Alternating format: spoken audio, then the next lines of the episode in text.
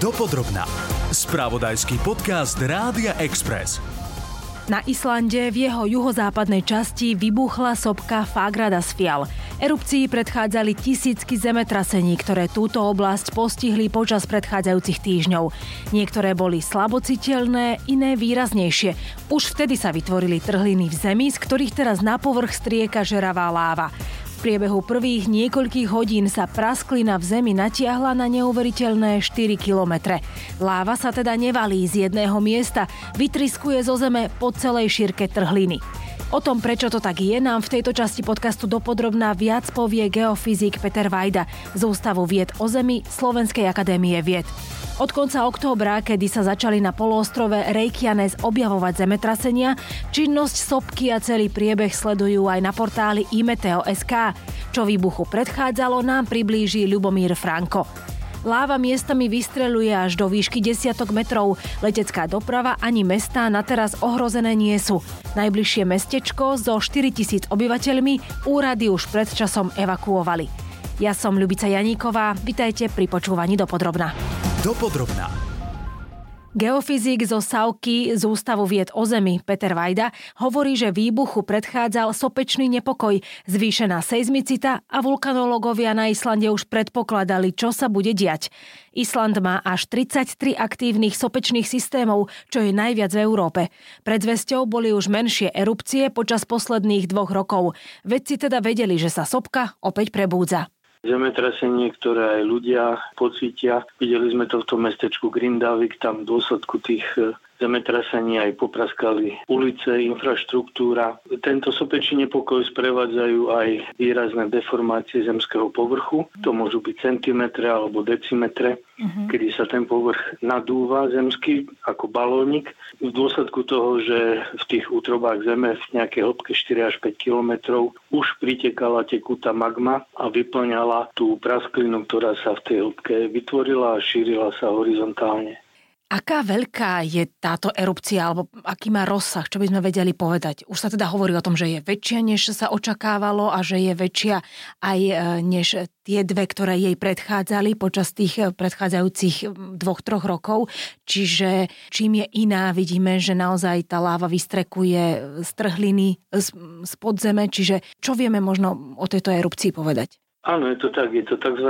puklinová erupcia. To znamená, že pozdĺž e, pukliny alebo praskliny alebo trhliny v zemskej kôre, ktorá je nad tým dajkom, v ktorom sa šírila magma v tej hĺbke 4 až 5 kilometrov, tak tá prasklina sa predrala až na zemský povrch, tým pádom otvorila cestu tej magme, ktorá, mm. keď sa dostane na zemský povrch, ju nazývame láva.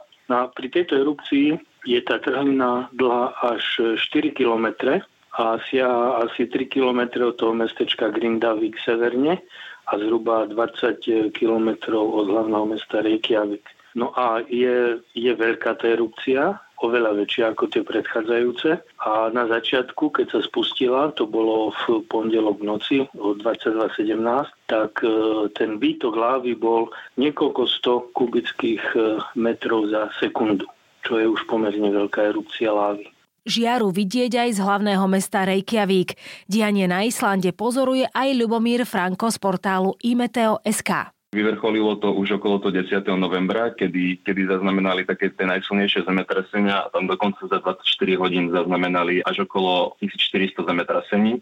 Táto lava, ktorá vyteká z týchto trhlín, momentálne nesmeruje na mesto Grindavik, čiže skôr sa očakáva, že, že sa bude s dvoma smermi. Jeden smer je na severo-západ a druhý smer je na východ. V podstate sú to neobývané oblasti, čiže tam sú nejaké planiny, do ktorých sa tá láva rozleje, čiže zatiaľ to nikomu neuškodí, ani, ani to nie je ako nebezpečné pre ľudí. Táto trhlina uh, hneď po erupcii bola dlhá najskôr 2,8 km. Postupne sa ale rozšírila až na nejaké 3,5 až 4 km, čiže to je pomerne uh, veľká dĺžka. Tie predošle mali približne do 800 metrov. No a tuto pri týchto erupciách bežne pozorujeme to, že najskôr sa vytvorí obrovská trhlina, teda veľ, veľmi dlhá trhlina a následne sa tá aktivita koncentruje približne do stredu tej trhliny.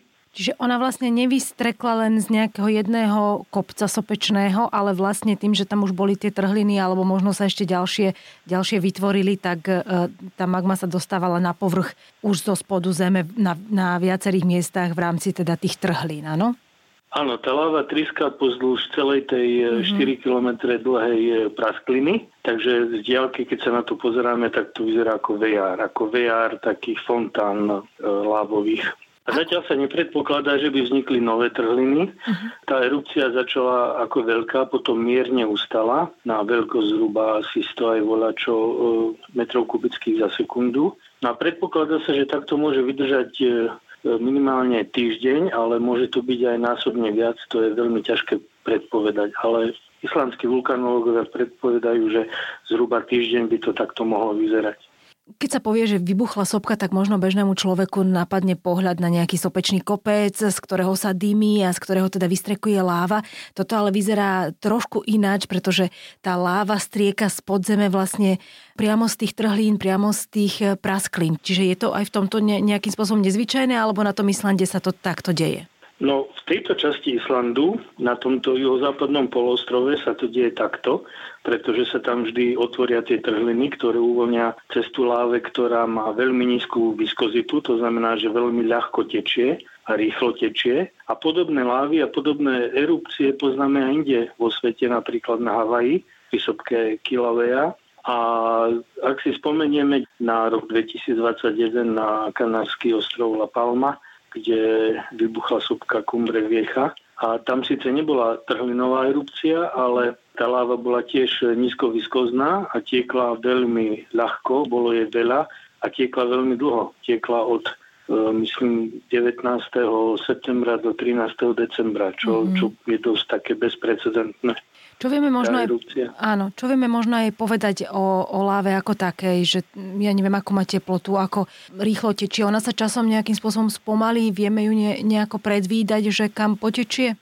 Tak láva e, vzniká alebo sa rodí v útrobách zeme, kde je to vlastne rozstavená hornina. Nastanú podmienky, kedy hornina, ktorá je tuhom e, stave, v pevnom skupenstve, tak sa nataví alebo čiastočne nataví a tá e, tekutá magma potom má vzdúvavosť, e, teda je vytlačená tými okolitými horninami a tlakom, ktorý tam je v tom zemskom vnútri, je vytlačená smerom k povrchu. A podľa toho, v akých hĺbkách a v akej tektonickej situácii vzniká, tak ona môže mať rôzne chemické zloženia a rôznu teplotu. A od týchto dvoch parametrov sa veľmi odvíja jej viskozita, to znamená jej schopnosť tiecť. Tie lávy, ktoré ľahko tečú, tie nízkoviskózne, tak keď sa dostanú na zemský povrch, tak potom máme tie lávové fontány a potom tá láva steká dole kopcom. Uh-huh. To sú také erupcie, ktoré nie sú až tak veľmi nebezpečné a sú turisticky atraktívne, lebo je možné prísť pomerne blízko a e, pozorovať ich a byť nadchnutý s tým, uh-huh. že čo sa tu vlastne deje.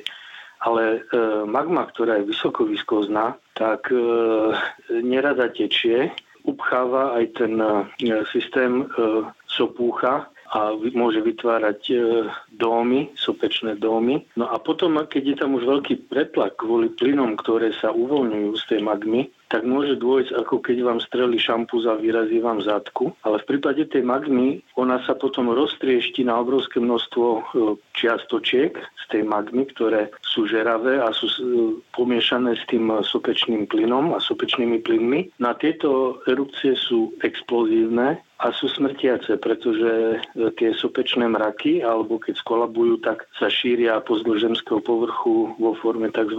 pyroklastických prúdov. No a tie majú niekoľko sto stupňov Celzia a šíria sa rýchlosťami až niekoľko sto kilometrov za hodinu. Tým pádom sú vraždiace, tomu sa nedá utiec, predtým sa nedá schovať. Tam jediné, čo je, môže pomôcť, je včasná evakuácia. Uh-huh. Ale keď už dôjde k tej explózii, tak všetko, čo je v dosahu tých sopečných mračien a e, prúdov, tak, e, tak nemá šancu. A aká, aká láva je táto konkrétne?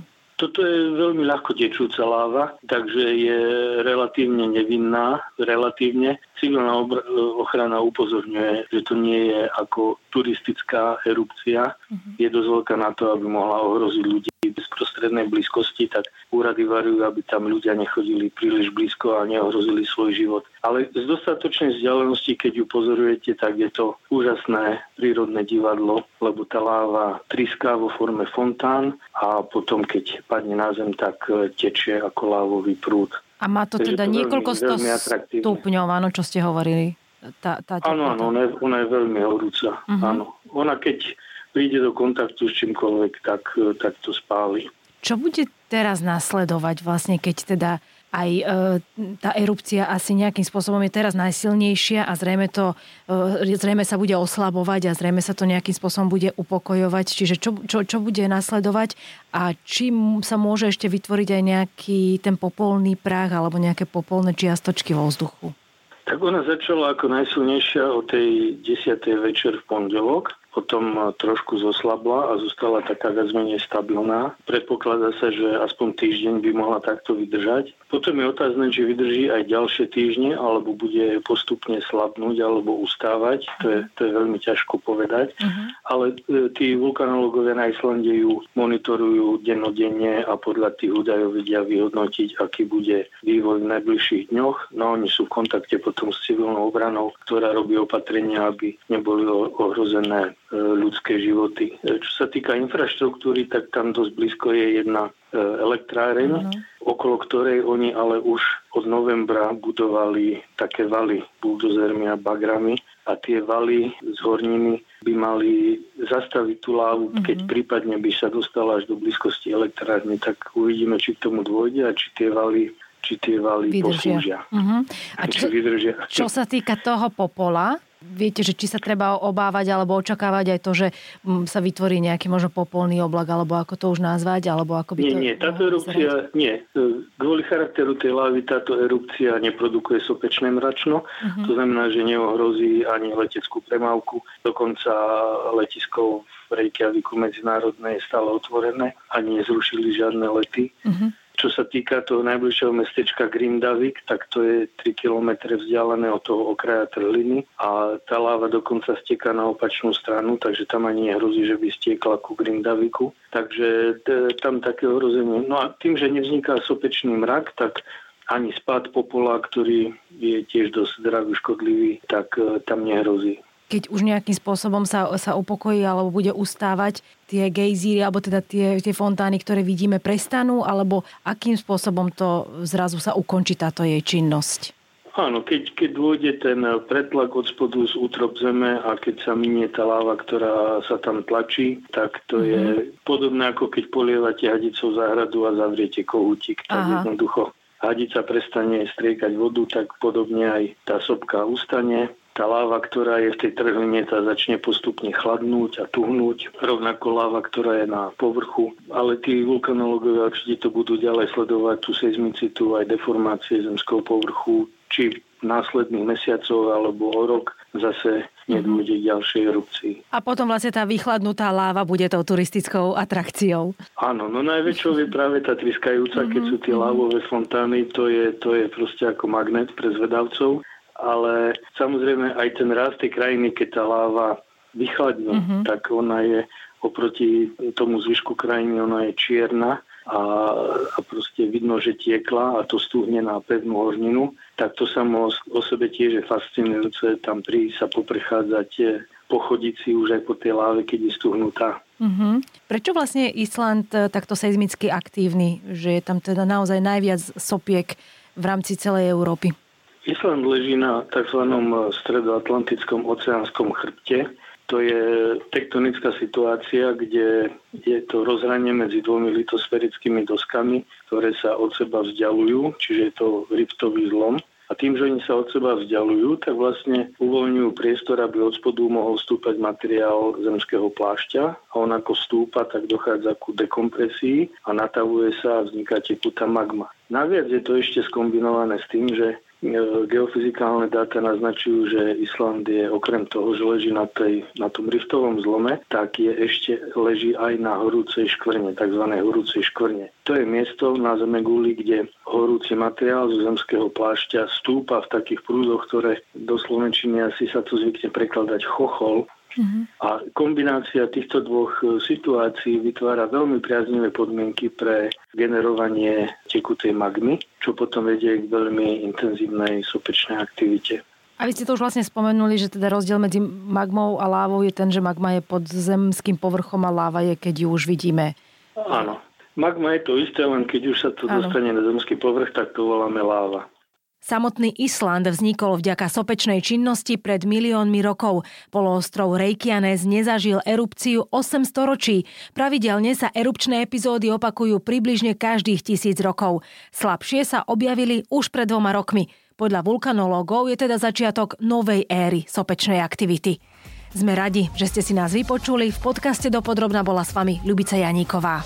Počúvali ste podcast Dopodrobna, ktorý pre vás pripravil spravodajský tým Rádia Express. Ďalšie epizódy nájdete na Podmaze a vo všetkých podcastových aplikáciách.